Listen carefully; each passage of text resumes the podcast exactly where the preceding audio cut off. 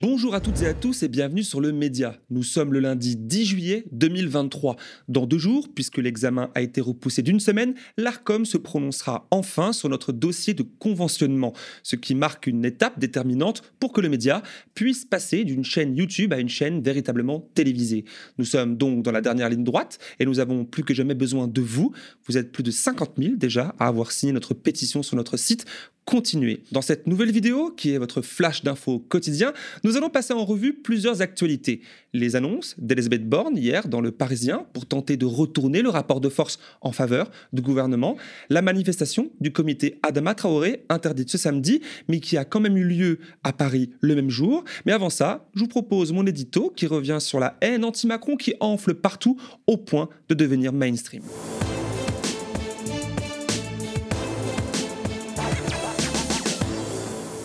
C'est une courte vidéo qui fait le buzz ce matin sur Twitter. On y voit Emmanuel Macron caricaturé en marionnettiste manipulant des personnes se jetant dans le vide. Une vidéo projetée sur écran géant lors d'un concert du groupe français Chaka. Une séquence dont certaines voix se sont élevées ces dernières heures pour dénoncer une caricature reprenant les codes de l'antisémitisme, critique qui revient souvent au sujet des caricatures visant le président Macron. Cette vidéo date du 25 juin dernier, filmée au Solidays, le festival à Paris, et ce clip grimant Macron a été projeté durant tous leurs concerts précédents. Mais alors pourquoi buzz-t-il sur Twitter seulement aujourd'hui? La raison est toute simple, c'est le temps médiatique, jusqu'il y a peu occupé par les révoltes consécutives à la mort du jeune Naël. Il y a quatre jours, le 6 juillet dernier, c'était la chanteuse pop Isia Higelin qui défrayait la chronique après un concert donné à Beaulieu-sur-Mer dans les Alpes-Maritimes. Concert durant lequel, entre deux chansons, elle s'était imaginée transformer le président Macron en pignata géante. Dont le peuple a envie, c'est qu'on m'accroche à 20 mètres du sol telle une pignata humaine géante et qu'on soit tous ici présents munis d'énormes battes avec des clous au bout comme dans Clockwork Orange, tu vois. Et ça n'a pas manqué. Certains éditorialistes, passe-plat et autres chiens de garde l'ont copieusement insulté de folle, d'hystérique et même de possédé d'un délire satanique. Rien que ça minima, donc vous dites qu'elle est complètement possédée, enfin, ou dans un délire satanique, faut voir la vidéo quand même. Hein. Le maire LR de la ville où a eu lieu le concert, Roger Roux, a même déclaré, je cite, Je n'arrive pas à y croire, on se croirait à un meeting de la France insoumise pas sûr que M. Roux ait été une seule fois dans sa vie à un meeting insoumis, mais le moment est à ne jamais manquer la moindre occasion pour leur taper dessus, tandis qu'enfin, le parquet de Nice a ouvert une enquête contre la chanteuse pour, je cite, provocation publique à commettre un délit ou un crime. Aussi, le soir même du concert, les gendarmes prévenus par des spectateurs ont tenté en vain de mettre la main sur l'artiste à l'abri dans son tourbus dont l'accès est légalement protégé. Alors oui, la séquence, d'autant plus isolée comme ça hors du contexte du concert qui peut être un moment enivrant, peut paraître violente. Les propos d'Isia le sont, mais ne serait-il pas sain, avant de vouloir condamner, réprimer, écraser, de chercher à comprendre pourquoi cette haine du président Macron enfle dans la société chaque année un peu plus au point de devenir mainstream? Et plus le temps passe, plus les exemples s'accumulent. Le 24 juin dernier, lors de la grande Pride parisienne, s'étaient exprimés des propos anti-Macron sur scène. Et même que la foule s'était enjaillée sur un son techno signé Magès, reprenant une séquence désormais culte d'une gilet jaune en colère contre le président. J'y étais, regardez.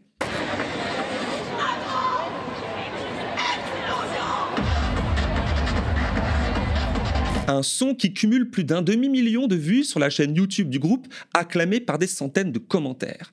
Plus tôt encore, en août 2022, c'était l'artiste franco-états-unien Marc Rebillet qui avait insulté Emmanuel Macron sur scène lors d'un festival électro au Touquet.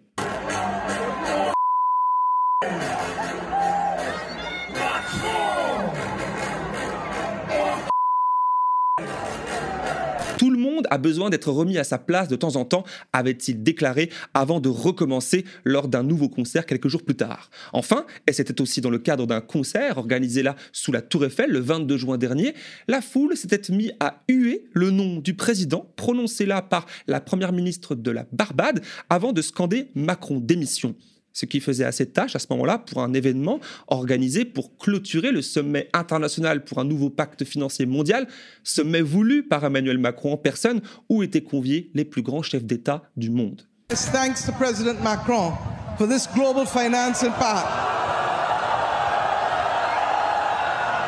My friends, my friends, trust me.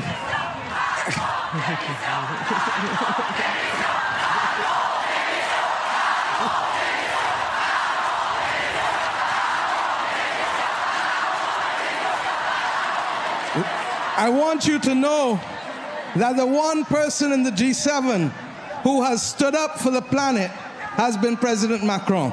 So whether we like it or not, that's our reality.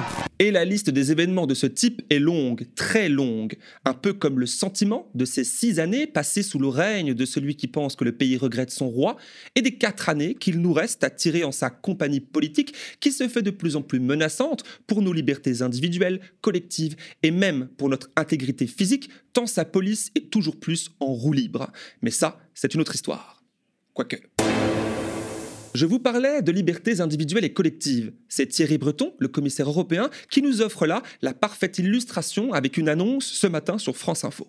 À partir du 25 août, donc elles sont, la loi européenne va s'appliquer à ces plateformes, c'est-à-dire que lorsqu'il y aura des contenus haineux, des contenus qui appellent par exemple à la révolte, qui appellent également à tuer, parce qu'on l'a vu aussi, Hum. des individus. Ou à brûler Elles des auront- voitures. Ou à ou- brûler des voitures. Elles auront l'obligation dans l'instant de les effacer. Si elles ne le font pas, elles seront immédiatement sanctionnées. On a des équipes qui vont intervenir immédiatement. Si elles n'agissent pas immédiatement, alors oui, on pourra à ce moment-là, non seulement donner une amende, mais interdire l'exploitation donc sur notre territoire. Alors que la France sera le nez dans les grandes vacances d'été, c'est une sorte de retour de la loi, la défunte loi Avia, qui déjà en 2020 souhaitait s'attaquer au contenu dit haineux en ligne, mais cette fois-ci dans une version dopée et musclée suite aux dernières émeutes, révoltes urbaines et autres événements venant ébranler le pouvoir exécutif dans sa toute-puissance. Et puisque la dernière fois ça n'avait pas fonctionné, le texte s'étant heurté au Conseil constitutionnel, c'est par la législation européenne que son retour tente de s'opérer et ainsi de s'imposer dans la législation française. Cela entre évidemment en écho avec les déclarations pour le moins perturbantes du président Macron le 4 juillet dernier, qui évoquait l'idée, depuis confirmée par Véran puis de bloquer les réseaux sociaux en cas de crise. Condamner les appels au meurtre ou à la haine xénophobe, par exemple, sont déjà des crimes et délits punis par la loi. Pousser la chose alors jusqu'à déléguer aux plateformes essentiellement états-uniennes le soin d'agir en amont de toute action judiciaire en supprimant des contenus revient à donner à Twitter, TikTok ou encore Facebook un rôle lourd de conséquences et pose nombre de questions dont les premières réponses donnent à voir une démocratie libérale française qui s'effrite, ressemblant toujours plus à ce qui se fait en Turquie ou en Chine. Pas certain que ce soit là la meilleure des méthodes pour retrouver le calme dont le gouvernement nous fait l'injonction du retour depuis des jours. Ce week-end a été également politique au-delà des polémiques effarouchées. Elisabeth Borne a en effet accordé un long entretien aux Parisiens paru hier dimanche 9 juillet. Alors que les 13 et 14 juillet sont dans tous les esprits, après les révoltes urbaines de ces derniers jours, la Première ministre a d'emblée annoncé des moyens massifs pour, je cite, protéger les Français. Tandis que les 100 jours pour apaiser arrivent à leur fin cette semaine, avec pour point d'orgue le fameux 14 juillet, il faut dire que le compte n'y est pas vraiment. Même si la Première ministre se refuse de l'admettre, le pays paraît plus divisé et les tensions plus électriques que jamais. La Première ministre apparaissait de son côté grandement fragilisée et des rumeurs de remaniement couraient ça et là. Dans les colonnes du Parisien ce dimanche, Parisien détenu par Bernard Arnault, la chef du gouvernement a donc pu soigner sa com et tenter de renverser le rapport de force à coups de chiffres et d'éléments de langage. Les émeutes et révoltes urbaines ont donc été le premier sujet abordé et la question des sanctions aux familles d'émeutiers a pu être rapidement mise sur la table. Elisabeth Borne a donc pu annoncer d'entrée de jeu des sanctions financières aux familles, je cite, dès la première connerie avec la création d'une amende spécifique. Une petite phrase qui a tourné, vous l'avez vu, et qui a fait scandale dans l'opposition de gauche. Évidemment, au lieu d'avoir un regard critique sur la politique de la ville du gouvernement, elle la défend, la Première ministre préfère s'en prendre, une fois n'est pas coutume, à la France insoumise. C'est plus pratique que d'admettre que la réforme de retraite fut un échec à tous les niveaux. Et ce n'est pas moi qui le dis, c'est le corps. Non, elle la défend, cette réforme, pour imposer l'idée de sa réussite et de la réussite des fameux 100 jours pour relancer le pays. On verra également si le projet de loi plein emploi continuera d'apaiser et de relancer le pays. Ceci dit, les vacances d'été ne nous mettent pas à l'abri d'une petite section extraordinaire au Parlement dont le but de faire passer son projet de loi de casse sociale en douce pendant que tous les regards seraient tournés et seront tournés ailleurs. À la question du remaniement, de sa place à Matignon ou encore de la légitimité de Marlène Schiappa, mise en cause dans l'énorme affaire du fonds Marianne, à rester au gouvernement, Elisabeth Borne botte en touche. Elle ne fait pas de commentaires, dit-elle. Pour finir, revenons sur le week-end de lutte où au moins 2000 personnes se sont rassemblées ce samedi à Paris pour les 7 ans de la mort d'Adama Traoré. Malgré l'interdiction de la préfecture de police de la marche initialement prévue dans le Val d'Oise, à Persan et à Beaumont-sur-Oise, Assa Traoré, figure du combat contre les violences policières, n'a pas souhaité en rester là et a donc appelé à un rassemblement place de la République à Paris pour y dénoncer les violences et la discrimination dont sont victimes euh, les quartiers populaires, mais aussi, ici, la censure du droit de manifester. Nos journalistes, Rémi Kenzo Pages et Andrei Manivit, étaient présents et ont pu recueillir ces propos. On écoute. On veut cacher nos morts. Nos morts ne peuvent même pas exister en étant morts. On veut cacher les violences policières. On veut cacher le déni de justice. On veut cacher le silence de l'État français face à nos morts. On veut surtout ne pas montrer une marche, une marche aujourd'hui où il y a tout le monde, où il y a les quartiers, où il y a les centres-villes. Peu importe d'où ils viennent, peu importe ton appartenance religieuse, peu importe ton appartenance sexuelle ou pas. C'est ça qu'il ne voulait pas montrer. Une marche citoyenne organisée dans le calme, comme chaque année, soutenue par de nombreux députés NUPES, essentiellement LFI et ELV, ainsi que par plus d'une centaine d'organisations, dont la LDH, Attaque, Greenpeace, la CGT, Amnesty, etc., pour ne citer que. Des sommations policières pour évacuer la place ont vite été prononcées. Un cortège rapide, car non autorisé, s'est élancé sur le boulevard Magenta, sans bien aller loin, pour, je cite, je cite Assa Traoré ici, avoir le dernier mot avant d'appeler eux-mêmes à la dispersion. L'image qui a marqué cet événement est celle de l'arrestation plus que musclée de Youssoufou Traoré avec les mêmes méthodes qui ont ôté la vie de son frère Adama en 2016. Une vidéo filmée par le street reporter Amar Teawali montre la violence disproportionnée des agents de la Bravem, notamment contre cette femme, cette jeune femme jetée gratuitement au sol, et contre des journalistes, par exemple Clément Lano, dont un policier se saisit de son appareil photo pour le projeter au sol.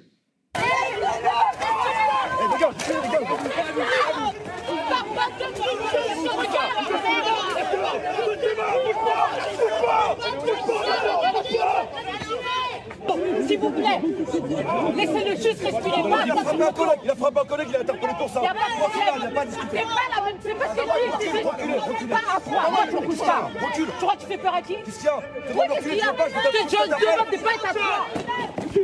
Oh, reculez là Qu'est-ce qu'il y a Oh, les journalistes Et les journalistes C'est un journaliste C'est un journaliste C'est un journaliste C'est un journaliste Ces images, elles ont été partagées et visionnées des millions de fois depuis, notamment sur Twitter. Embarqué au commissariat du 5e arrondissement de Paris, Youssoufou Traoré en est ressorti sur un bracard des pompiers pour être hospitalisé. Sa garde à vue fut levée pendant son hospitalisation, durant laquelle des médecins ont pu constater, je cite, une fracture du nez, un traumatisme crânien avec contusion oculaire, des contusions thoraciques, abdominales et lombaires. Fin de citation. Son avocat, Yacine Bouzrou, a annoncé qu'il portera plainte pour, je cite, dénoncer ces violences graves. Dans un communiqué diffusé ce dimanche sur les réseaux sociaux, une trentaine de signataires ont appelé à une nouvelle manifestation ce samedi 15 juillet en soutien au comité Adama pour réclamer justice. Aussi, une tribune signée par plus de 500 personnalités de tous horizons a été publiée dans Mediapart pour alerter des menaces d'interdiction de manifester, ainsi que pour dénoncer des peines de prison ferme pour un vol de canettes, dans le cadre des révoltes urbaines suite au meurtre de Naël. Quel rapport avec Adama Traoré, vous allez me demander? Eh bien, l'équipe rédactrice de cette tribune a précisé, pendant la publication de la tribune, apporter son soutien à Youssoufou Traoré et au comité Adama suite aux événements de ce samedi. Pour finir, un appel à manifester en soutien aux policiers tueurs de Naël a été lancé pour ce mercredi 12 juillet par l'extrême droite. Gérald Darmanin et la préfecture de police de Paris, pourtant promptes à réagir, n'ont pour l'instant fait aucun commentaire. On ne lâchera jamais à lancer Assa Traoré ce samedi, contre qui une procédure judiciaire pour organisation d'une manifestation non déclarée a été ouverte. Le combat contre les violences policières, qui n'existe pas aux yeux du gouvernement macroniste et des droites, n'est pas prêt de s'arrêter. Et voilà, c'est la fin de ce bulletin d'infos quotidien qui entre dans notre programmation d'été. Comme à chaque fin de saison, nous réduisons, vous le savez, quelque peu la voilure, avec notamment la mise en pause de nos directs.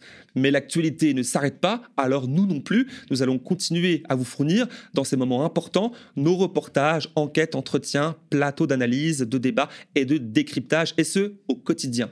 Vous le savez, l'intégrité de notre projet éditorial unique dans le paysage audiovisuel français dépend toujours de votre soutien et donc de vos dons. Si nous voulons survivre à l'été et être prêts pour la saison 7, le grand virage de la saison 7 du média, il nous faut mobiliser au moins 100 000 euros de dons. Déjà 62 900 euros ont été récoltés. Merci pour cela. Rendez-vous sur lemediatv.fr slash soutien. On compte sur vous, on sait qu'on peut le faire. Merci, restez connectés aux médias.